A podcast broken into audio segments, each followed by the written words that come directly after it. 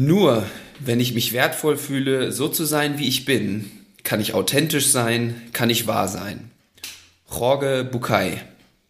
Mit diesem Zitat geht es etwas verspätet rein in eine neue Runde voller nicht entscheidbare Fragen im Podcast für nicht entscheidbare Fragen. Wie üblich mit euren beiden Hosts. Auf der einen Seite meine Wenigkeit, Lennart Stechmann, und mir virtuell gegenüber, alles überblickend, der Anwalt für Ambivalenzen in seinem Adlerhorst, Dr. Klaus Zitardone. Hi KD.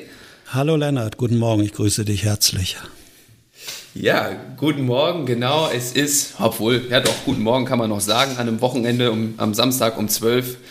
Etwas verspätet diese Folge, tut uns natürlich leid, aber... Ja, aber dafür waren wir diese Woche natürlich nicht untätig und haben uns gemeinsam ein interessantes Thema rausgesucht, von dem man hätte meinen können, dass wir das schon thematisiert haben. Meiner Erinnerung nach haben wir es aber noch nicht. Und zwar die Situation der Bewerbung und vor allen Dingen des Bewerbungsgespräches. Weil du, Klaus-Dieter, da ja schon auf beiden Seiten viel im Coaching aktiv warst, also sowohl für Bewerbende, die darauf vorzubereiten, als auch, dass du natürlich auf der anderen Seite des Tisches standst und Bewerbungsgespräche geführt hast. Und diese Perspektiven wollen wir heute mal in Ruhe einnehmen und das für beide Seiten beleuchten. Ja? Ja, okay. Wolltest du direkt schon was zu sagen? Nee, ich wollte noch nichts dazu sagen. Ich wollte sagen, ich bin damit einverstanden mit deinen Arbeitsaufträgen, ja, die du mir gibst. Ja, jetzt tust du so, als ob wir uns gar nicht vorbesprochen hätten. Aber gut. Ja, aber vorher vielleicht nochmal, bevor wir in die Inhalte einsteigen, hat uns ja diese Woche wirklich tolles Feedback erreicht. Also es hat mich teilweise auch sehr berührt. Fand ich wirklich klasse, was da Leute uns geschrieben haben und wie offen die waren und dass sie den Mut quasi zusammengenommen haben.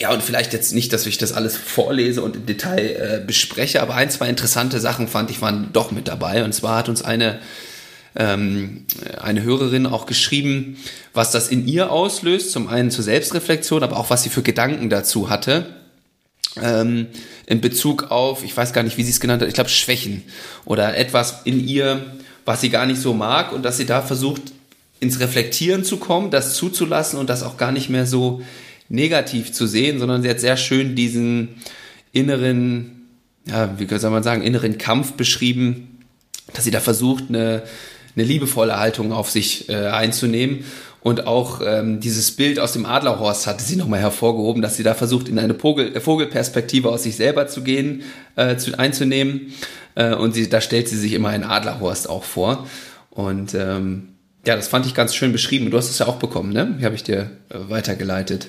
Ja, ich habe es auch bekommen. Es hat mich auch sehr angesprochen und berührt, insbesondere der Aspekt, was du gerade sagst, dass man dann, wenn man dann Anteile lebt, die man selbst als selbst nicht gut findet oder halt abwertet, wie kann man das dann liebevoll integrieren, beziehungsweise sich selbst gegenüber, wenn man diese Anteile lebt, auch weiter in einer durchgängigen, liebevollen Haltung zu bleiben. Ja. Genau. Und da hatte sie noch ein wunderbares Zitat auch geschrieben, das kann ich mal vorlesen. Entschuldigt die Sprache. Der Scheiß, der dein Herz schneller schlagen und deine Augen leuchten lässt. Wenn du ihn tust oder darüber redest, tue es. Tue es so oft du kannst, denn das ist es, worum es im Leben geht. So viele leidenschaftliche, glückselige Momente erschaffen, wie es geht. Und das mit all seinen Preisen natürlich auch, die da vielleicht manchmal mit einhergehen, aber die Momente natürlich genießen. Und hast du das schon entsprechend umgesetzt, Lennart? Ja, ich war heute Morgen, ich nehme aus Leipzig auf und heute Morgen bin ich in einen kalten See gesprungen und das hat auf jeden Fall mein Herz auch schneller schlagen lassen, das kann ich dir sagen. Okay, ich hoffe, dass auch entsprechende Leidenschaft parallel entstanden ist. Das war etwas schwieriger. Ja, und dann hat uns noch ein Feedback erreicht, und zwar per Sprachnachricht. Und das, ging mir tatsächlich sehr nahe, als ich das gehört habe. Das war wirklich schön. Da hat jemand lange auch über die Wirkung dieses Podcasts gesprochen. Und ich glaube, das hat dich auch berührt, oder? Ja, das hat mich auch berührt. Insbesondere hat es nochmal wieder Freude ausgelöst. Ich habe es ja schon immer gesagt, aber das ist wirklich das größte Geschenk hier für diesen Aufwand, den wir machen, auch mit unserem Podcast. Wenn so eine offene persönliche Mitteilung kommt, die nochmal sagt, wie gut sie den Podcast nutzen kann, um für sich selbst Sachen zu reflektieren oder in sich zu gehen. Und dass es halt eine Hilfe für sie ist. Also das war für mich wirklich Lohn und Bestätigung für unseren Aufwand. Das war sozusagen die Bezahlung, die ich mir wünsche, da wir das ja hier absolut unentgeltlich machen. Und das andere war, und das ist immer so ein bisschen schwierig, wenn man das selbst so sagt, aber da ich ja zumindest mich da inhaltlich und fachlich mit beschäftigt habe, das menschliche Gehirn als ein Beziehungsorgan zu sehen, beziehungsweise nicht nur ich, sondern andere natürlich auch, dass es in Beziehungen entsteht und dass das so wichtig ist für das Abrufen unserer Potenziale, wie wir miteinander umgehen und welche Beziehungskultur wir da ausbilden in unseren zentralen Beziehungen, auch natürlich. Und dass sie gesagt hat, was sehr anrührt, ist, wie wir beide miteinander umgehen und in Beziehung sind und in Kontakt sind. Das dann plötzlich so nochmal zu lesen, was man immer so macht. Also wir beide haben ja recht viel miteinander zu tun. Und wenn man das doch nochmal so liest, das hat mich auch angerührt, muss ich gestehen. Ja, total. Und Ich finde das immer wieder beeindruckend, generell diesen Effekt, den Podcasts dann haben, wenn Leute wirklich regelmäßig reinhören, wie gut die einen dann irgendwo kennen. Weil wenn man halt jetzt, sag ich mal, 60 Folgen oder auch nur ein paar weniger gehört hat von uns, wie wir miteinander reden, da kriegt man, glaube ich, eine ganz gute Idee von der Beziehung, die man irgendwo zwischeneinander hat. Ne? Lässt sich nicht vermeiden, sagen wir mal so. Naja, die Frage ist ja auch da, Lennart, was wir jetzt schon immer gesagt haben, Kommunikation ist Selbstoffenbarung, egal was du machst. Du legst dich offen oder genau. Du ziehst blank, wie man früher gesagt hat, in anderen Rahmen und Kontexten. Aber so ist es bei der Kommunikation auch und das finde ich ja das Interessante und das wäre ja fast schon bald eine Überleitung zu unserem Thema. Weil da gibt's ja 1000 Ratgeber, Literatur. Wie muss ich mich in Bewerbungs- und Auswahlgesprächen zeigen, anziehen, was darf ich sagen, was darf man nicht sagen und was weiß ich was alles. Da sind wir dann schon ganz mitten dabei. Ja, ich würde sagen, die Steilvorlage, die verwandeln wir doch einfach mal und springen rein in das Thema, oder? Ja, ich würde gerne noch eins sagen, ich möchte die anderen Feedbacks, die bei mir angekommen sind, auch nicht unterschlagen.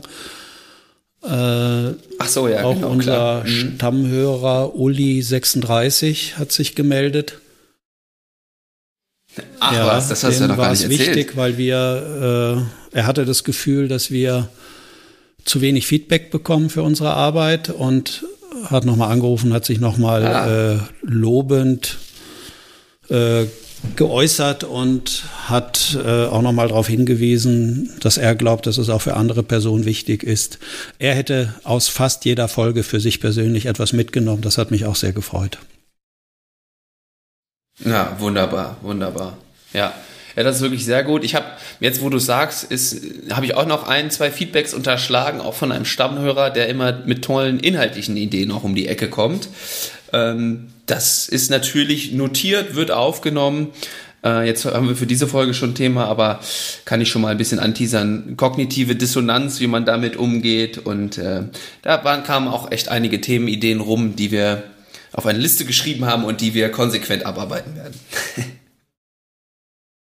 Gut. Noch was zum Thema Feedback von deiner Seite? Nein, das war's. Lass uns mal ins Inhaltliche kommen. Jetzt Butter bei die Fische. Ja. Dann kommen wir jetzt ins Inhaltliche. Ja, sonst, ne, das ist ja auch immer ein Anliegen von Uli36, schnell Butter bei die Fische zu machen. Nicht so lange rummachen, jetzt gleich zu den wesentlichen Dingen kommen. Ja, du hast vorhin davon gesprochen, blank zu machen, blank zu ziehen. Ist ja eigentlich in der Theorie sehr sinnvoll, wenn man in so einen Bewerbungsprozess geht. Ne? Denn je früher man das macht, desto besser könnte man langfristig Kollateralschäden vermeiden, oder? Absolut. Absolut. Genau. Mhm. Ja. Aber gerade auf der Bewerberseite ist das ja an sich manchmal vielleicht gar nicht so einfach oder so, ja, also man versucht sich ja doch eher dann in der Theorie von der besten Seite immer zu zeigen, ne?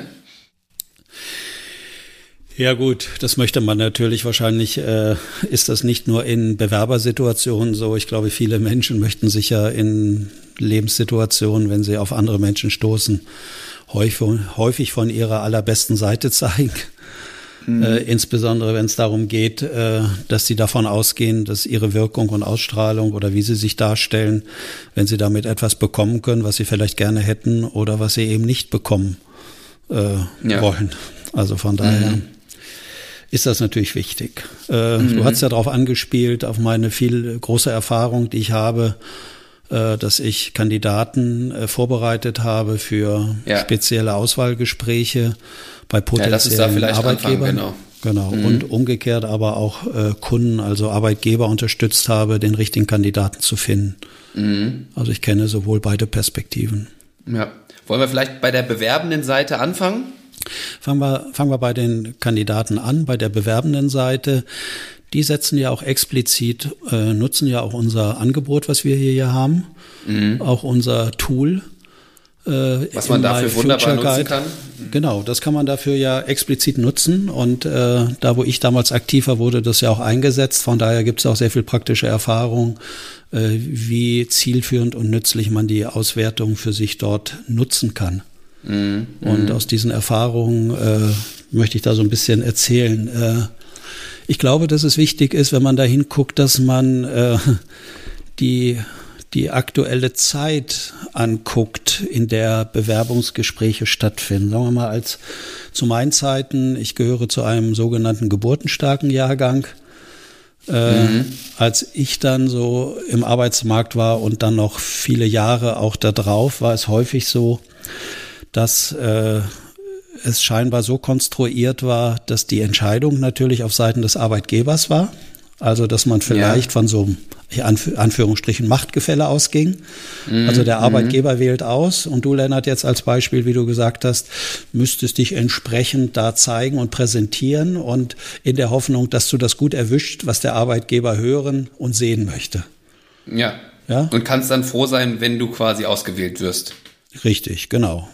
Das, so, wenn der Kontext so gestaltet ist, dann gehen Kandidaten natürlich entsprechend da rein und versuchen das dann so weit wie sie können. Manche mit Hilfe von externen Coaches, wie gesagt, mit Ratgeberliteratur. Oder als ich noch zur Schule ging, wurden wir darauf vorbereitet, wie man Bewerbung schreibt, wie man Lebenslauf abfasst und so weiter. Also das schien was Wichtiges zu sein. So. Heute würde ich sagen, erlebe ich es so, dass die Kandidaten eigentlich mehr Macht haben. Ja, ich wollte es gerade sagen. Insbesondere, ich habe das bei Auszubildenden gesehen jetzt im Handwerk, die ihre Stellen gar nicht füllen können. Und was die alles, also das war zu meinen Zeiten überhaupt nicht vorstellbar, was die alles für Zugeständnisse machen, um überhaupt Auszubildende dafür das Handwerk zu finden. So, also, und auch je mehr höhere Qualifikation man hat, also hat man scheinbar Freiheiten. Wir haben ja hier auch unser Model im My Future Guide, das ist ja Felix, der so spezielle IT-Kompetenzen ausgebildet hat, dass er eigentlich überall auf der Welt sein kann von dort arbeiten und die Arbeitgeber oder die Kunden, für die er arbeitet, sind froh, dass er überhaupt etwas von seiner kostbaren Zeit für sie aufwendet. So. Das heißt, da hat sich so ein bisschen dieses machtvolle, wer entscheidet wirklich, ein bisschen verschoben. Ja, und das finde ich zumindest ganz interessant, weil früher ging man immer davon aus, der Arbeitgeber wählt aus. Gut, der wählt letztendlich aus, aber ich würde mal sagen, der Anpassungsprozess, also wer passt sich wem an, das hat sich meines Erachtens ein bisschen so verschoben. Ja, das glaube ich auch. Und vor allen Dingen, du kannst ja nur auswählen, wenn du eine Auswahl hast, ne? Also wenn sich nur einer bewirbt oder eine, dann ist da nicht viel mit auswählen. Dann ist es entweder der Kandidat wird genommen oder halt sie wird nicht genommen. Genau, Genau. Mhm. Oder man nimmt ihn dann und versucht ihn dann irgendwie so hinzubiegen, ne? Genau, auf Spur bringen. Genau. Oder wie früher es hieß bei der Partnerwahl von Frauen, ne? Wir haben gesagt, okay, der Mann, der hat zwar einige Fehler, aber das kriege ich dann schon hin, ne, in der Beziehung. Das wäre so, ja, das Motto auch sozusagen heute. Ja, gut. Mhm. Ja. Ich wollte zum Machtgefälle auch nochmal sagen, weil ich habe, das ist ja jetzt, die Idee kam uns, glaube ich, gestern oder vorgestern, dass wir über Bewerbungsgespräche hier heute sprechen wollen. Dann habe ich natürlich auch in meinem Freundeskreis da mal ein, zwei Fragen gestellt. Und eine Aussage, die hängen geblieben ist bei einem Kumpel von mir ist, der sagte, der ist auch gerade in der Bewerbungsphase und der sagte, fürs Erstgespräch bereite er sich inhaltlich gar nicht mehr vor. Ja, er würde das nämlich erst in der zweiten oder dritten Runde beginnen, sich dann auch inhaltlich auf das Unternehmen oder die Organisation einzustellen, weil er vorher erstmal gucken möchte, wie es überhaupt menschlich ist, ob das überhaupt passt. Und bei einer Masse an Bewerbungen, ja, wenn du dich sehr breit bewirbst, kann ich das vielleicht sogar bis zu einem gewissen Grad nachvollziehen. Aber das würde ja nochmal für dieses Machtgefälle auch sprechen, was wir eben aufgezeichnet haben. Ja, absolut. Da scheint jemand sich so viel Freiheit nehmen zu können. Ne? Also, sage ich mal, für meine Altersgruppe da in den Jahren eigentlich unvorstellbar. Ja. Ich mache erstmal gar nichts. Ich gehe da erstmal hin und gucke mal, ob das da menschlich für mich passt. Und dann überlege ich, ob ich überhaupt irgendwelche Unterlagen abgebe. Genau. Das ist ja auch schon. Ja, obwohl er Unterlagen hat, er wahrscheinlich schon, sonst kommst du da, glaube ich, nicht hin. Aber ich meine, jetzt sich inhaltlich dann mit dem Unternehmen zu befassen, was machen die, vielleicht auch schon mal einarbeiten und so. Ja, okay. Ja, ich hatte beispielsweise, fällt mir gerade noch mal ein, früher hatte ich mit meinem Freund Helmut Meinhof, haben wir mal so, sag ich mal, Fach- und Führungskräfte unterstützt, ihren Bewerbungsprozess zu unterstützen. So. Und die waren dann längere Zeit, da würde man nicht arbeitslos sagen, die haben das between Job, haben die das halt genannt. Also also die hatten schon noch einen Job? Nee, die waren halt arbeitslos. Die waren gerade ohne Job und wollten jetzt Unterstützung haben, dass sie wieder einen entsprechend bekommen. Mhm. Und das fand ich ganz interessant, dass da das Wort arbeitslos nicht verwendet wurde, sondern statt arbeitslos sagten die nicht, wir sind jetzt arbeitslos, sondern wir sind between Job. Okay, ja. Also eine Art Framing, was damals schon angewendet wurde sozusagen. Ne? Ja, und da waren welche dabei, die haben, ich sag mal, 100 Bewerbungen geschrieben. Und sind nicht eingeladen worden, weil der Arbeitsmarkt da recht eng ist oder man braucht spezielle Fachkenntnisse und so weiter. Und da erinnere mich, da habe ich eins in München durchgeführt mit ihm und da war jemand dabei, der hat dann gesagt, ich habe immer nur Absagen bekommen und dann habe ich meine Vorgehensweise umgestellt. Dann habe ich mir neue Passbilder machen lassen und habe mir bei den Passbildern eine lange Clownsnase aufgezogen. Habe mich mit dieser langen Clownsnase fotografieren lassen und habe dann unter meine Bewerbungsunterlage geschrieben oder halt oben drüber, wenn Sie mich nehmen, sind Sie immer eine Nasenlänge voraus. Also um einfach einen Unterschied zu machen, um irgendwas auszuprobieren. Im Gedächtnis hängen zu bleiben. Genau, wie kriege ich die Aufmerksamkeit? Und er hat dann gesagt, interessanterweise ging die Einladung sprunghaft nach oben. Mhm. Ja. Er sagt, die einen haben ihn eingeladen, die wollten einfach mal gucken, was ist denn das für ein komischer Vogel? Ja, verständlich.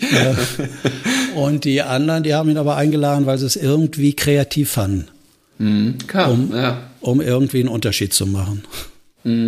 Ja, das war ja jetzt auch, also wir hatten ja auch jetzt eine Stelle ausgeschrieben im Rahmen von My Future Guide für Werkstudenten. Und da haben wir ja auch ganz bewusst offen gelassen die Art und Weise der Bewerbung. Ja, also es muss ja gar nicht immer Lebenslauf und Motivationsschreiben, glaube ich, das wäre jetzt der Klassiker sein, sondern man kann ja auch wunderbares Beispiel von einem Gast aus unserem Podcast, der Javid, hat sich ja damals bei einem Sneaker-Store beworben, wo es ja viel um Fashion, Mode auch geht. Und er hat neben Lebenslauf und Motivationsschreiben ein Video aufgenommen, wie er seine persönlichen Lieblingsstücke und Sneaker da vorstellt und verkauft sozusagen. Und das war dann im Grunde die Bewerbung, um direkt die Leidenschaft, die er für das Thema hat, mit rüberzubringen. Ja. Das fand ich auch eine sehr kreative Idee. Okay, womit wir ja die Verbindung hätten zu unserem Eingangszitat, ne? Genau, weil damit kannst du dann ja sicherstellen, wenn er so sein kann, wie jetzt zum Beispiel im Video das ankommt und er da authentisch ist, ne, dann ist natürlich relativ klar, was, oder denen ist dann sehr klar, was kommt, und er fühlt sich auch sicher, dass mit dem, was er mitbringt, dass das im besten Fall auch gewünscht ist. Ja. Was dann am Ende des Tages auch geklappt hat, by the way. Genau. Und nur so kommst du ja dann, wie heißt es in dem Zitat, fühlt man sich wohl und man kann wahr sein oder authentisch sein. Ne? Und das ist ja letztendlich auch das, was dann, ich sag mal, die Steilvorlage ist, an seine Potenziale ranzukommen. Ja, also wer sich versucht, im Vorstellungsgespräch einen wunderbaren Eindruck zu machen oder sich an die darauf einzustellen, was er glaubt, was die sehen und hören wollen, der wird das nachher, wenn er eingestellt wird, schwierig haben, weil der sich dauernd irgendwie verstellen muss. Und das wird natürlich nicht gelingen, und dann wundern die sich irgendwann, wenn das eigentliche Muster doch gezeigt wird und durchbricht, wieso haben wir das nicht gemerkt im Auswahlgespräch. Ja. Ja. Und auch da gibt es ja jede Menge Literatur zu, was da für Effekte passieren können, die zu diesen Fehleinschätzungen führen. Und im Grunde genommen hat ja jeder, egal auf welcher Seite er jetzt sitzt, so ein Gefühl, ist das halt stimmig, ist das authentisch, wovon ist es zu viel und wovon ist es zu wenig. So. Und da kann ich also klar sagen, wir haben damals zusammen, wovon ich sprach, in München, haben wir auch die Bewerbungsunterlagen angeguckt. Das heißt, die mussten zu diesen Workshops, die wir dort angeboten haben, ihre Unterlagen mitbringen. Dann haben die ja alle unser Tool gespielt, das My Future Guide Tool, was wir jetzt ja nutzbar machen wollen für alle, dass es nicht nur in so speziellen Kontext angewendet wird, dieses sichere Wissen, was man dort gewinnen kann für sich. Also, dass da die Bewerbungsunterlagen so geschrieben worden waren, ohne jegliches Verständnis für andere Leute, die das angucken und lesen müssen, ja. Die DIN A4-Blätter voll mit Informationen, kaum Absätze, alle Sachinformationen da reingehauen, wo man sich dann schon fragt, es wird alles aus der eigenen Innenperspektive da halt reingepresst. Es wird nicht geguckt, wie muss ich es aufbereiten, dass andere, die vielleicht auch viel zu tun haben, sich sehr schnell einen Überblick erlangen können und die wesentlichen Bullet Points erstmal in dieser ersten Auswahl Phase einfach sofort ins Auge fallen. Ne? Also das konnte man wunderbar sehen. Andere, die fast beim Grafiker waren und die Unterlagen designt haben, spezielles Papier, das war so ganz interessant. Das sind häufig klassischerweise so außenorientierte. Die kamen dann auch so, die sahen dann auch so aus, da saß alles perfekt, die waren also die hatten eigentlich zu viel, sag ich mal, zu edel, zu fein angezogen, richtig, genau. Ja. Also so kann man im Prinzip schon gewisse Muster erkennen, wie jemand seine Bewerbungsunterlagen macht. Ja, und verständlich. Bereitet und kann er da eigentlich schon andere Perspektiven einziehen. So, und so eine Bewerbungsunterlage, sag ich mal, ist ja ziemlich hart. Da steht dann drin, wo war man da, von wann bis wann, und und dann sind ja vielleicht manche Beschäftigungsverhältnisse nicht immer positiv irgendwie zu Ende gegangen, und dann war die Frage, wie kann ich das trotzdem so positiv darstellen, dass nicht gleich ins Auge fällt, dass ich da doch ein Dreivierteljahr Between-Job, also arbeitslos war. Ja, auch da gibt's ja wieder zig Formulierungshilfen, wie man das dann dort darstellt, oder dass man dann formuliert, mir war es einfach wichtig, mal auch eine Zeit unentgeltlich in ganz andere Arbeitskontexte zu schnuppern. Ich habe dann Praktikum gemacht, ich habe halt Recherche, ich habe nochmal mich vertieft in Fachliteratur, ich saß die ganze Zeit in irgendeiner Bibliothek, also früher zumindest, heute braucht man das ja wohl nicht mehr. Naja, und so weiter. Also das ist so klasse, also ist recht hart. Und wie schreiben die das dann? Und das war ganz spannend, die Formulierung auch wieder anzugucken, die schon in den Bewerbungsunterlagen, in dem Anschreiben verwendet werden. Ist da überhaupt ein Bezug zur Stellenanzeige da, zum Arbeitgeber? Ja. Wird da überhaupt schon, also ist das einfach nur so ein Serienschreiben, was an sämtliche Unternehmen schon rausgegangen ist und wo nur noch das Datum geändert wird, ja, und die Anschrift? Oder hat sich da wirklich nochmal jemand Gedanken gemacht, auf die Stellenanzeige geguckt, vielleicht auch schon Informationen zum Unternehmen versucht einzubauen und da die Motivation, warum unbedingt jetzt bei dem Unternehmen anfangen zu wollen, mit hinterlegt ist? Ja. Und dann ist die Frage eben, wie du dann, wenn du zum Gespräch kommst oder zum Gespräch eingeladen wirst, mit welcher Haltung kommst du dahin? Und die beste Haltung wäre natürlich, dass man das Gespräch für sich so definieren kann, dass es, ich sag mal, ein wechselseitiges Gespräch auf Augenhöhe ist, wo jede Seite versucht, möglichst viele Informationen zu bekommen und einen Eindruck, um dann zu entscheiden, ob man es miteinander macht oder ob man es nicht miteinander macht. Ja? Würdest du denn sagen, jetzt hast du ja schon viele Bewerbungsgespräche miterlebt, dass das ein wirklich tatsächlich das ist natürlich immer unterschiedlich, aber in der Masse wirklich ein Gespräch auf Augenhöhe ist? Oder würdest du auch sagen, also so, weil ich glaube, viele gehen auch erstmal mit der Haltung rein, oder zum Beispiel junge Leute, so wie ich das einschätzen würde, eher sich direkt unterzuordnen und nicht auf Augenhöhe da reinzugehen. Ach, das würdest du sagen, dass die jüngeren Leute heutzutage sich unterordnen? Das hätte ich eher in meine frühere Zeit übertragen. Ja, weiß ich nicht. Also ich muss ehrlich sagen, ich habe noch, glaube ich, nie ein Bewerbungsgespräch auf der Seite erlebt. Aber so wie mir das teilweise erzählt wurde, nicht immer, aber schon, ja. Also diese Aufgeregtheit auch und erstmal gucken, hier sich zurechtfühlen. Wobei... Ja, vielleicht würde ich das Urteil auch zurücknehmen. Ich weiß es nicht, deswegen frage ich dich ja. Also ich würde sagen, dass es das natürlich heute auch noch gibt, weil auch da unterscheiden sich ja die Menschen heute. Aber ich glaube, dass heute eher, wie ich auch sagte, der Arbeitsmarkt anders geworden ist. Weil auch die Personen, die auf Arbeitgeberseite die Gespräche führen oder den Auswahlprozess unterstützen, auch die gehen ja vielleicht mit einer anderen Haltung da rein. Als es früher genug Bewerberinnen und Bewerber gab, war ganz klar, wir suchen uns den Allerbesten raus und wir prüfen die auf Herz und Nieren. Und heute, wenn die wissen, oh, da haben wir nur 2 Kandidaten, da müssen wir aber auch mit Samthandschuhen gucken, dass wir hoffentlich finden wir da jemanden.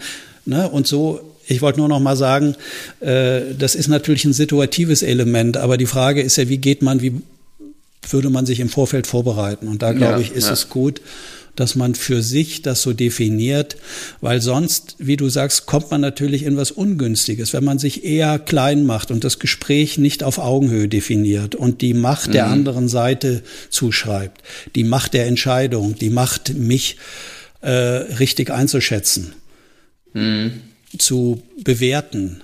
Dann komme ich natürlich erst in diese Prozesse, wo dann diese ganze Ratgeber-Literatur eigentlich ansetzt. Dann fangen die Leute an nachzulesen. Was muss ich da anziehen? Wie muss ich die Unterlage schreiben? Genau. Welche Formulierung sollte ich machen? Sollte ich die Formulierung nicht wenden? Sollte ich meine Piercings aus dem Gesicht rausmachen? Sollte ich sie drin lassen? Ja, und also dann ist nicht mehr viel von dem Einstiegszitat über, was Authentizität und sowas angeht. Absolut, ne? Das ist klar. Absolut. Ja. Deswegen entscheidet sich das eigentlich schon im Vorfeld. Deswegen wäre meine Ratschlag, obwohl ich da ja immer vorsichtig bin, im Prinzip kommt man dann selbst plötzlich auch mit seinen eigenen Themen in Kontakt, weil man dann eher wieder durch die Augen, ich sag mal, des Arbeitgebers guckt und plötzlich bei sich dann Sachen sieht, wo man denkt, die finde ich selbst nicht gut. Ja, genau, sind wir wieder bei dem einen Feedback. Ja. Aber das hilft ja schon mal, jetzt allein zu wissen, sich das vielleicht auch vor Augen zu führen. Vielleicht ist ja die eine oder andere Hörerin jetzt demnächst in dieser Position, dass sich das Machtgefälle da scheinbar schon etwas angeglichen hat, ja, dass man sich dann auch vielleicht die Sicherheit nimmt und da selbstbewusster in dieses Gespräch reingeht und sich auf Augenhöhe sieht und anstatt sich direkt unterzuordnen. Das könnte also schon mal ein erster hilfreicher Ratschlag sein, wenn wir das denn hier überhaupt machen wollen. Ja, und du merkst natürlich, dass es jetzt relativ schwierig ist. Ich versuche nur eigentlich von meinen Erfahrungen zu erzählen, sodass sich jeder da seins halt rausnehmen kann. Aber im Grunde genommen geben wir ja auch im Prinzip eine Empfehlung, definiere die Situation so für dich, dass du weißt, was du willst und die andere Seite auch kennenlernen möchtest. Ja. Sei positiv, offen, auch zu haben. Neugierig und stellt viele Fragen, so wie man das halt macht in einem gegenseitigen Prüfprozess, ob man sich in so eine Vertragsbeziehung einlassen möchte oder eben nicht. Ja. Gut, also wir haben Bewerbungsunterlagen ein wenig durch. Wir haben jetzt, wie man in dieses Gespräch reingeht. So, und jetzt sind wir im Gespräch. Eine Sache, die ich auch... die ich so ein bisschen klassisch irgendwie auch finde, ist, irgendwann kam, zumindest gibt es da viele Witze drüber, diese Frage, ja, wie würden Sie denn Ihre Schwächen einschätzen? Oder was sind denn Ihre Schwächen? Und das dann immer so, also es ist einmal die Frage, wie offen, authentisch bist du da natürlich? Und dann kommen oft so Antworten, das ist dann immer so ein bisschen eher witzig gemeint, ja, also ich bin zu ehrgeizig.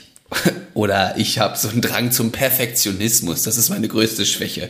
Oder also solche Antworten. Ne? Ja, ich würde noch ergänzen, ich habe vor kurzem auch da in so einem Gespräch war ich mit dabei, da hat die Kandidatin gesagt, ich will immer zu viel. Ja, genau. Genau. Ne? Also irgendwie eine Schwäche, die aber eigentlich versuchen als Stärke zu verpacken. Ne? Genau. Naja. Ja, da fängt es ja an und hast du dazu eine Frage oder? Ja, also wenn jetzt diese, ich weiß gar nicht, ob du diese Frage überhaupt so stellen würdest, aber was wären denn da, oder hast du da mit dieser Frage schon Erfahrung? Machen wir es mal so, bleiben wir mal beim nur Erfahrung erzählen, was da hilfreiche Antworten waren, was da schwieriger war, ob man die eher umschiffen sollte, wie würdest du das sehen? Ja, also ich kann ja mal sagen, wie meine Strategie wäre. Damit lege ich jetzt mal die Karten offen, falls mich nochmal einer auf den Tisch von den Zuhörerinnen und Hörern nochmal als Unterstützer in so einem Auswahlgespräch hätte. Du weißt ja, dass es für mich keine Schwächen von Menschen halt gibt. Ja? Gibt nur Stärken. Ja, und deswegen ist dieses Modell mit Stärken und Schwächen ist für mich der größte Irrsinn, den Leute eingeführt haben. Ja, damit hat man den Fokus auf die Schwächen raufgelegt. Ich glaube, und da würde ich mich jetzt wiederholen, aber ich sage es an dieser Stelle nochmal, jeder Mensch macht immer das situativ, was für ihn Sinn macht und so, wie er es halt gerade machen kann. Ja, und deswegen verbietet es sich da auch, das jetzt als irgendeine Schwäche zu sehen, auch wenn das nicht eine zielführende und optimale Strategie war. Aber was anderes ging in diesem Augenblick nicht, aber in anderen Augenblicken und unter anderen Umständen ist vielleicht was anderes dann wieder möglich. Ja. Und die Frage ist immer, was blockiert uns dann halt situativ, was schneidet uns von irgendetwas ab, von wichtigen Fähigkeiten, die wir da brauchten in der Situation, um auf der Handlungsebene entsprechend variabel zu agieren. Und also das heißt, die Schwächen sind kontextabhängig. Ja, absolut. Absolut. Ja, oder? Das weißt du doch auch. Eine coole Antwort. Ja, das weißt du doch auch. Du weißt früher aus deinem Sport, dass du in gewissen Situationen, in gewissen Kontexten konntest du auf dein Leistungspotenzial nicht so zurückgreifen. Und das geht ja Sportlern auch. Und ich weiß, dass Sportler, also mir ging es ja früher auch so, ich wusste, dass ich in gewissen Stadien, wo wir hingefahren sind und Auswärtsspiele hatte, da habe ich immer gut gespielt. Da sind mir Sachen gelungen, die sind mir woanders nicht gelungen. Da bin ich schon so mit so einer Haltung hingefahren und da hatte ich positive Erinnerungen an die letzten Spiele, das fiel mir ein und da war ich irgendwie viel selbstbewusster, hatte Vertrauen, ich muss hier nichts Großartiges machen, es wird mir gut gelingen. Da war ich authentisch im Augenblick. Ja? Ja. So. Ja. Und dann gab's andere, da kriegte ich das, je mehr ich mich auch angestrengt habe, je mehr ich mich warm gemacht habe und mich konzentriert habe, sind mir vielleicht auch irgendwelche Fehler passiert. Also das ist... Also nochmal die Wichtigkeit der Haltung, mit der man da unbedingt. Ja. Unbedingt. Ja, jetzt habe ich aber deine Frage vergessen. Das war zum Thema Schwächen, wie du das angehen würdest, wenn dich das gefragt werden würde. Dann habe ich ja gesagt, Schwächen sind kontextabhängig oder man könnte auch sagen, ja, das hängt von Ihnen ab. Ich würde, bevor ich nach Schwächen frage, würde ich immer fragen, was sind Ihre Erfolgsstrategien, mit denen Sie bisher gut erfolgreich durchs Leben gekommen sind? Das wäre allgemein durchs Leben gekommen sind. Ja? Mhm. Und das kann man, die Frage kann man dann spezifizieren. Was hat sie bisher in ihren, also wenn die schon was hatten, in ihren bisherigen Arbeitsstationen hat erfolgreich sein lassen? Was zeichnet sie da aus? So. Und dann sagen die mir irgendwas, ja? Dass ich so kreativ bin, dass ich mich gut einstellen konnte, dass ich fleißig bin, diszipliniert arbeiten kann oder irgendwelche Fachkenntnisse habe und. Ja. So, genau. Und dann arbeite ich diese Grundstärken raus durch weitere Fragen. Und wenn ich das habe, wenn ich mir da lange Zeit lasse, dann habe ich die Stärken und die Kompetenzen. Und dann brauche ich nach Schwächen nicht mehr zu fragen. Dann habe ich die Schwächen. Dann habe ich die Schwächen. Die ergeben sich automatisch als Preis aus den Stärken. Nein. Ja, auch. So kann man es auch formulieren. Ich würde es so formulieren, wenn uns Fehler passieren und Schwächen und wir Schwächen haben, dann wenden wir unsere früher gelernten Stärken und Bewältigungsstrategien an in Situationen, wo die nicht hingehören. Noch rigider im Grunde dann, ne? Ja, das scheint auf das Problem oder auf das soziale System, auf die Regeln, um die es dort geht, das scheint nicht hinzuhauen. Da brauchten wir was anderes, da müssten wir uns umstellen. Deswegen ist die Haltung so wichtig. Je angespannter, ängstlicher, unruhiger wir sind, weil wir das so hoch bewerten, dass davon jetzt unsere ganze Lebenszufriedenheit abhängig ist, dass wir diesen Job hier kriegen, ja. Oder Druck von außen. Andere Leute, die, jetzt hast du immer noch keinen Job oder irgendwie so, oder fragen da alle 2 Wochen nach, wie läuft's denn? Ach ja, ist das bei dir so gewesen früher? Nee, bei mir nicht, aber ich habe das miterlebt. Ja, genau. Also bei anderen, definitiv. Und das löst natürlich nicht nur den inneren Druck, den man sich ja eh schon macht, aus, sondern dann auch noch, um die anderen zufriedenzustellen. Genau. Und wenn man dann mal ein Vorstellungsgespräch hat, sind auch Hinweise gut aus dem Freundeskreis und aus der Familie. Pass bloß auf, dass das gut geht. Ja. Das hilft. Das hilft ungemein. Ja, also ist das ein bisschen nachvollziehbar so. Und dann würde ich fragen, schildern Sie mir doch mal Situationen, wo Sie mit dieser Erfolgsstrategie, ich bleibe mal allgemein jetzt, die Sie im Leben für sich gefunden und ausgebildet haben, die Sie hat erfolgreich werden lassen, wo diese Strategie nicht zum Erfolg geführt hat. So, und dann ist immer spannend, können die das sagen, können die das nicht sagen? Ja, so. Und dann erfährt man etwas nur, in welchen Situationen sie abgeschnitten sind von ihren Kompetenzen und Ressourcen, hat man früher gesagt, ja, von ihren Potenzialen, würde man heute sagen. Human Resources. Oh ja, ganz furchtbar. Der Mensch als Maschine sozusagen. Ja, wunderbar, genau wie in ganz all unseren Modellen hier, ne? Genau, ja. Ja, aber halt ist das so ein bisschen nachvollziehbar. Dann habe ich gewonnen. Dann gewinne ich eigentlich schon gleich im Auswahlgespräch. Und für mich beginnt ein Personalauswahlgespräch, ist auch gleich ein Potenzialentfaltungsgespräch. Ist das ein Folgentitel? Eventuell, das weiß ich nicht, wenn du das so empfindest. Aber ich versuche ja nur meine Haltung und meinen Ansatz nochmal darzustellen. Ja. Weil wenn ich im Vorstellungsgespräch schon weiß, unter welchen situativen Bedingungen, bei welchen Inhalten, bei welchen Problemen, bei welchen Haltungen sind Menschen eher abgeschnitten von ihren Potenzialen, was sie da haben, von ihren Stärken, dann weiß ich doch genau, wie ich den Arbeitsplatz vielleicht gestalten muss, wie ich das Team zusammenstellen muss, worauf muss ich im Vorfeld achten, damit diese Person gerade in der, heutigen Situation, wo eher Fach- und Arbeitskräftemangel oder Nachwuchsmangel ist, wie es gestalten muss, damit die nicht sofort wieder abhauen. Genau, weil das ist ja auch ein Riesenpreis für Unternehmen, ne? Das ist ja nicht zu unterschätzen, wenn die da anfangen, jemanden zu unterstützen und die dann doch abspringt, das sind hohe Kosten. Und im besten Fall kann man das dann, also es macht für mich total Sinn, dann natürlich das rauszuarbeiten und dann mit seinem eigenen Unternehmen oder der Situation, in die die Bewerbende dann reinkommt, das abzugleichen. Ist das da möglich? Ja, oder sind das schon direkt, schließt sich das womöglicherweise schon aus? Eben. Und du kannst dir vorstellen, Lennart, wenn ich so vorgehe und solche Fragen stelle, dass da Menschen ganz unterschiedlich hingucken können. Und ja, und wer das eher nicht kann, sage ich mal, der würde bei mir erstmal ein bisschen so nach unten rutschen, weil ich das schon für eine wichtige Fähigkeit halte, auch selbstreflektorisch so ein bisschen unterwegs zu sein. Ja? Also da würdest du dann jetzt schon sagen, um vielleicht nochmal auf meine allererste Frage zurückgekommen, ich habe es ein bisschen zu vereinfacht zu stellen, aber da definitiv ehrlich und authentisch zu sein, wenn man da Situationen hat, das dann auch wirklich ganz klar zu spiegeln. Absolut, weil wenn ich es als gegenseitiges, als eine gegenseitige Prüfung nehme, dass jeder für sich prüft, dass es auch gut ist und dass es halt stimmig ist, dann warum sollte ich das nicht sagen?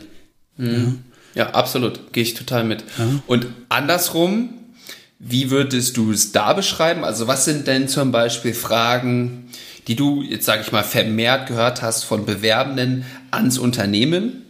Oder was sind da, was scheint da immer zu interessieren? Ich sag mal, neben den Zahlen, Daten, Fakten. Naja. Oder fällt das meistens eher hinten runter? Nein, die fragen da natürlich auch was. Die fragen dann heute oder in den letzten Jahren oder halt Jahrzehnten wird dann schon mehr nach der Atmosphäre, Arbeitskultur gefragt. Natürlich ist die Bezahlung wichtig und sowas alles, Arbeitszeiten etc. inhaltlicher Art.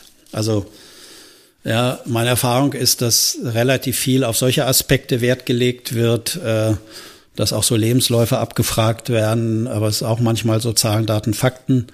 Und auf diese eigentlichen Aspekte meines Erachtens jedenfalls, wo ich dann dabei war, deswegen haben die mich da auch dazu genommen, zu wenig geschaut wurde. Aber was eher spannend ist, ist dann, wie die Menschen dann halt reagieren. Also im Prinzip merkt man sehr schnell, ob die Kandidaten oder die andere Seite nach dem Eingangszitat, was du vorgelesen hast, handeln, ob die in dieser Haltung sind. Ja, das merkst du sehr schnell und auch hier gilt wieder, wovon zu viel und wovon zu wenig. Ja, also okay. Ja, also die einen, die hören auch die Frage gar nicht beispielsweise, die ich dort formuliere und stelle. Da kannst du bei denjenigen, die das jetzt als eine Prüfungssituation sehen, die das so bewerten, ich stelle mich gut dar, die vielleicht, das unterstelle ich mal jetzt aufgrund meiner psychologischen Fachkenntnis, wie ich sie glaube, dass es so auch ist, die selbst im Inneren so einen, sagen wir mal, so einen Minderwertigkeitsanteil haben, die selbst glauben, na, so richtig kompetent bin ich gar nicht oder sowas. Die haben häufig so eine Strategie, keine richtige Antwort auf die Fragen zu gehen. Die erzählen dir wirklich gnadenlos nur von ihren Erfolgen, was sie gut können und wo sie überall waren und was sie für Weiterbildung haben und wo sie erfolgreich waren. Und dann versuchst du das nochmal so ein bisschen aufzuweichen mit der nächsten Frage und dann erzählen die genau weiter im selben Muster, erzählen dir wieder, was gut gelaufen ist und dass alle nur zufrieden waren mit ihnen und so weiter und so weiter. Ja, du lachst, das gibt es. Nee, kann ich mir gut vorstellen, klar. Und das ist dann, und da merkst du, in welcher Haltung jemand ist. Und dann versuche ich das denen schon leicht zu machen. Ich versuche ihnen dann Unterstützung zu geben, weil ich will sie ja kennenlernen. Und wenn die jetzt in so einer ängstlichen Haltung, sage ich mal, sind, dann lernst du Menschen nicht kennen. Dann lernst du eher kennen, mit welchen Strategien sie operieren, wenn sie eher, ich sage mal, unsicher sind. So. Und das soll im Arbeitsalltag dann später, wenn man da zusammenarbeitet, auch eine entscheidende Größe sein. Wenn die dann mit diesem Muster in Kontakt kommen, dann kannst du dir vorstellen, was das in so einem Unternehmen oder in so einem Team, wenn die mit anderen da zusammenarbeiten müssen, auslöst. Wenn die mal irgendwas nicht gut können oder unsicher sind, den anderen immer erklären, was sie alles gut können. Ja, ja. Paradox, aber es soll es geben, ne? Ja. Ja. Okay, gut. Und die anderen, die kommen dann mit solchen Fragen eher zum Sozialen und Emotionalen oder Haltung, was so Zusammenarbeit angeht und so weiter. Die antworten dann da nicht drauf, die erzählen weiter auf der Faktenebene einfach irgendetwas. Ja, also jeder geht dann in den Bereich, wo du wieder merkst, wo er halt stabil ist, wo er halt sicher ist. Und deswegen ist für mich die Vorbereitung eigentlich so wichtig. Ne? Und ich weiß nicht, ich glaube, so heutzutage, wie gesagt, ich bin ja in einem Alter, wo ich das, oder ich weiß nicht, ob das jetzt eine Altersfrage ist, aber nicht mehr mache, aber ich kriege so manchmal mit bei so jüngeren Menschen, die ihre Verabredungen über das Internet machen, über Datingportale. Und das ist ja auch, wenn man es mal analog nimmt, auch eine Art Bewerbungssituation. Naja, das fängt ja auch vorher an. Ja, ich weiß nicht, wie es geht, aber da schreibt man sich ja vielleicht irgendwelche E-Mails oder Nachrichten. Welches Foto setze ich da rein? Ist das ein verführerisches Foto, ein erotisches Foto? Versuche ich mich gar nicht zu zeigen? Also da wird's wahrscheinlich auch eine Vielzahl geben. Und so findest du diese Grundmuster, die du da findest, jetzt in diesen klassischen Auswahlsituationen im Arbeitskontext irgendwie auch, ne? So. Okay, also Tipp für Arbeitgeber, einfach mal auf Tinder gucken, wie sich die Leute da so darstellen. Du meinst, die sollen auch unser Portal nutzen, wo wir unsere meisten Bewerberinnen und Bewerber finden. Rekruten, genau, sozusagen. Mist, jetzt hat sie den Geheimtipp verraten. Das wollten wir doch für uns behalten. Ja, nee, klar, da hast du natürlich recht. Da sind ja ähnliche Sachen. Wie offen und authentisch gibt man da preis, was man hier eigentlich sucht. Ja. Okay, gut, wunderbar. Ja, ne? Also das sind dann genau die Muster, die du dann da auch finden kannst. Und dann ist ja auch die Frage, die haben, stimmt das Foto aus dem Netz, also mit dem Foto auf der Bewerbungsunterlage, mit dem realen Eindruck überein? Und da kann ich dir sagen, da habe ich damals alles schon erlebt. Ja? Okay. Die habe ich vom Foto, hätte ich die überhaupt nicht zuordnen können, wenn die dann da saßen und kamen. Ja? Oder jetzt bei Frauen beispielsweise, die, ich sage mal, zu viel Make-up hatten, ja, zu schick angezogen, Rock zu kurz, die Bluse zu offen, also oder andere völlig spröde, zugeknöpft, also so. Und da ist so die Frage, ja, wie gehe ich da hin und wie stelle ich mich da? Und es ist immer, wie gesagt, du erkennst es immer daran, mit welcher Haltung jemand unterwegs ist, wovon ist es nach so einem Eindruck zu viel und wovon zu wenig. Ja?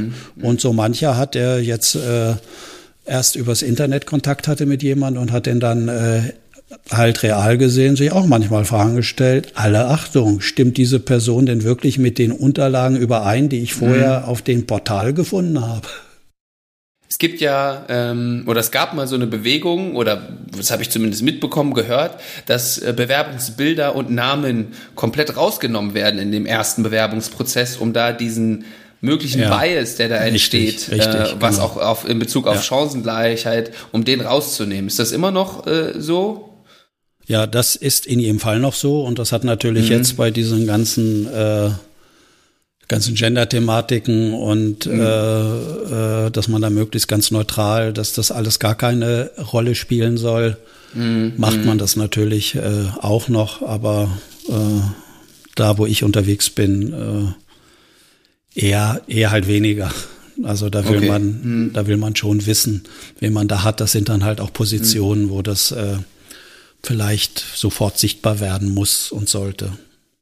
Okay. Ja, aber das war ja auch nochmal so ein Ding, weil das ja letztendlich wirklich auch einfach einen unterbewussten, teilweise bewussten Einfluss auf diese Entscheidung hat, und manche wollen es ja bewusst rausnehmen. Genau, so eine Art einseitiger Blind Date sozusagen. Genau, ja. Ja gut, welche Facette können wir noch beleuchten, oder sind wir schon durch? Ja, man kann natürlich ganz viele Facetten noch angucken, beispielsweise wie präsentieren sich die Gesprächspartnerinnen und Partner auf der Arbeitgeberseite? Kommen die zu spät? Nehmen die dauernd Anrufe an? Rennen die aus dem Zimmer? Wissen die überhaupt wer da sitzt? Haben die in die Unterlagen geguckt? Ja, ich habe da auch schon alles irgendwie erlebt. Okay, also das vielleicht als Teaser für eine der zukünftigen Folgen? Ich glaube, dieses Thema, das gibt so viel Material her, weil da alle auch, wo wir ja gerne hingucken, menschlichen Facetten irgendwie halt sichtbar werden. Mhm. Und deswegen hatte ich ja nicht ohne Grund auch nochmal gesagt, im Heiratsmarkt oder ich weiß nicht, Beziehungsmarkt laufen ja ganz ähnliche Muster ab. Und das, okay. Deswegen kann man in between einer Beziehung, ja. Genau. Ja. Ja gut, dann würde ich sagen, machen wir hier vielleicht einen Cut für diese Woche. Liebe Hörer, Hörerinnen, schreibt uns doch mal eure Meinung zu diesem Thema. Konntet ihr da schon was für euch mitnehmen? Wie sind eure Strategien, wenn ihr in so ein Gespräch reingeht, auf der bewerbenden Seite oder auch auf der Arbeitgeberseite? Vielleicht sind auch noch Fragen offen geblieben. Schickt uns das gerne zu. Wir würden das Thema nochmal wieder aufnehmen im Laufe der nächsten Folgen. Und ja, ich würde sagen, vielen Dank fürs Zuhören. KD, dir vielen Dank für die Zeit und für die Einblicke, die du uns gegeben hast. Bitte. Und nächste Woche hören wir uns dann auch schon wieder. Gut, dann komm du gut zurück aus Leipzig mit voller Authentizität und Leidenschaft für die nächste Arbeitswoche. Volle Kanne, so machen wir es. Ich freue mich drauf. Bis bald. Bis bald, tschüss. Tschüss.